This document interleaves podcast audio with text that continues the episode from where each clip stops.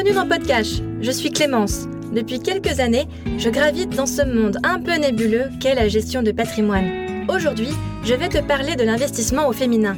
Autrement dit, l'attitude des femmes face à l'investissement.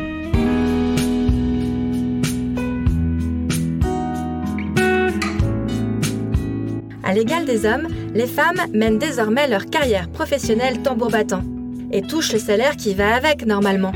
Elles, toujours si prévoyantes, ne semblent pourtant pas penser à l'investissement. En tout cas, pas par réflexe. Pourquoi? Cela ne les intéresse-t-il pas?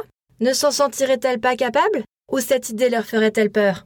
Alors qu'autour de moi, les hommes comparent leur PEA, parlent le bitcoin, placement boursier, ou achètent un appartement aussitôt qu'ils peuvent contracter un crédit, c'est à peine si mes proches femmes ouvrent une assurance vie. Est-ce que nos gènes féminins nous pousseraient une surprudence? Ou faisons-nous un vrai blocage psychologique? Chez les anglo-saxons, un terme a fini par définir ce phénomène, le Gender Investing Gap. Ne vous moquez pas de mon anglais, s'il vous plaît. Traduction, l'écart d'investissement entre les sexes. J'ai mené l'enquête, voici mes réponses. Les chiffres parlent d'eux-mêmes.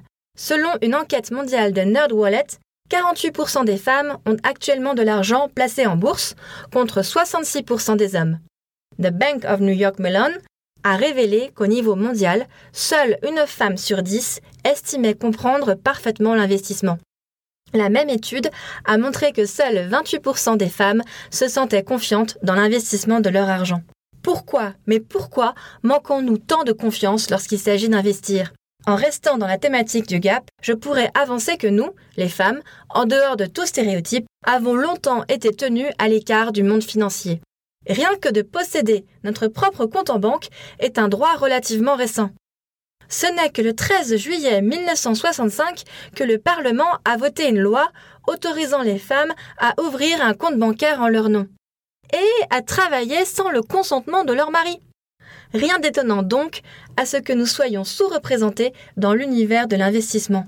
Cela ne fait même pas 60 ans que nous pouvons y tremper l'orteil quand les hommes, eux, baignent dedans depuis le XIIe siècle.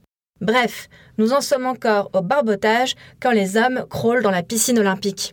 Je vous pose donc la question. Comment pourrait-on lire sans apprendre l'alphabet? Si je n'étais pas dans la gestion de patrimoine, je n'aurais jamais pu débattre sur les mérites du PEA ou de l'assurance vie. Et quand bien même j'aurais acquis ces notions sans bosser dans la finance, on ne m'aurait pas écouté. Sans rire, c'est du vécu. Aujourd'hui, j'explique le BABA des SCPI à mes amis eux, parce que ni leur père, ni leur frère, ni même leurs compagnons ne penseraient à le faire spontanément. Est-ce que l'image de l'accro du shopping frivole façon Rebecca Bloomwood nous collerait à la peau? Ou nous prendrait-on pour des mères au foyer suréconomes Sans doute un peu des deux. Or, la réalité est bien plus nuancée que cela. Aucune de nous ne se retrouve dans ces stéréotypes.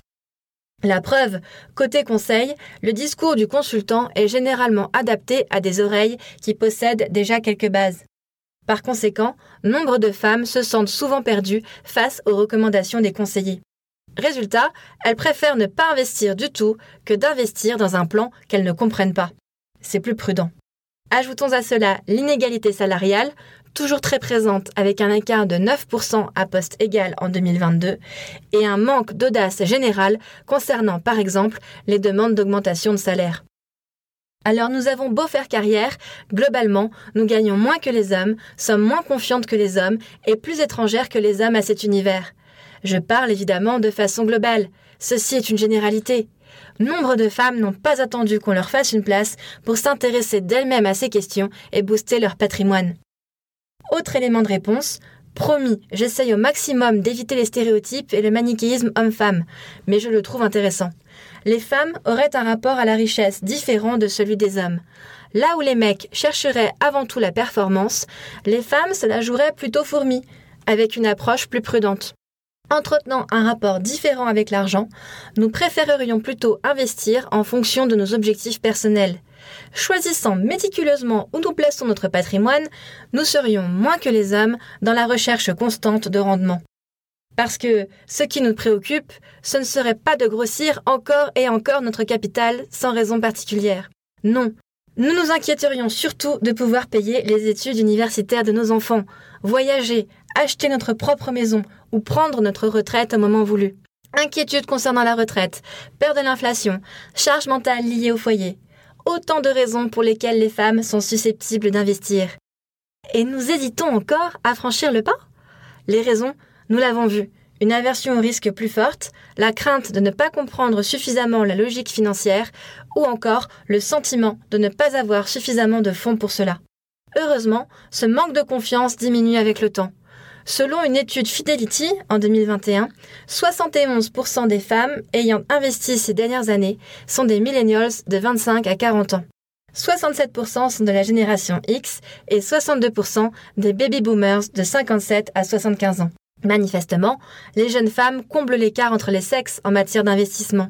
Sûrement parce que nous sommes de plus en plus nombreuses à faire des études et mener une carrière professionnelle.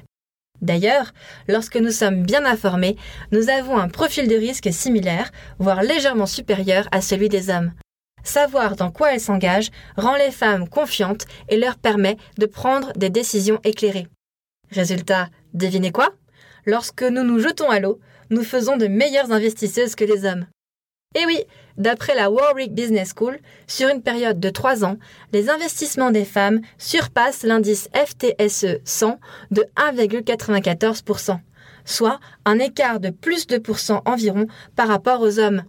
Si cette performance était reproduite sur 30 ans, les femmes disposeraient d'un portefeuille supérieur de 25%. Waouh Selon une étude de Hargreaves Lansdowne, notre propension à la diversification, notre prudence face au risque et notre tendance à investir sur le long terme feraient de nous des investisseurs naturels. À bon entendeur. Finalement, le vrai enjeu, c'est surtout de rendre accessible la compréhension de l'économie. Quel que soit notre genre, notre attitude face à l'investissement relève surtout de notre connaissance dans le domaine. À nous de nous éduquer, de nous informer et de faire preuve d'un peu d'audace, que diable. C'est tout pour aujourd'hui. On se retrouve très bientôt dans Podcast. En attendant, n'hésite pas à nous suivre sur nos réseaux sociaux. À très vite!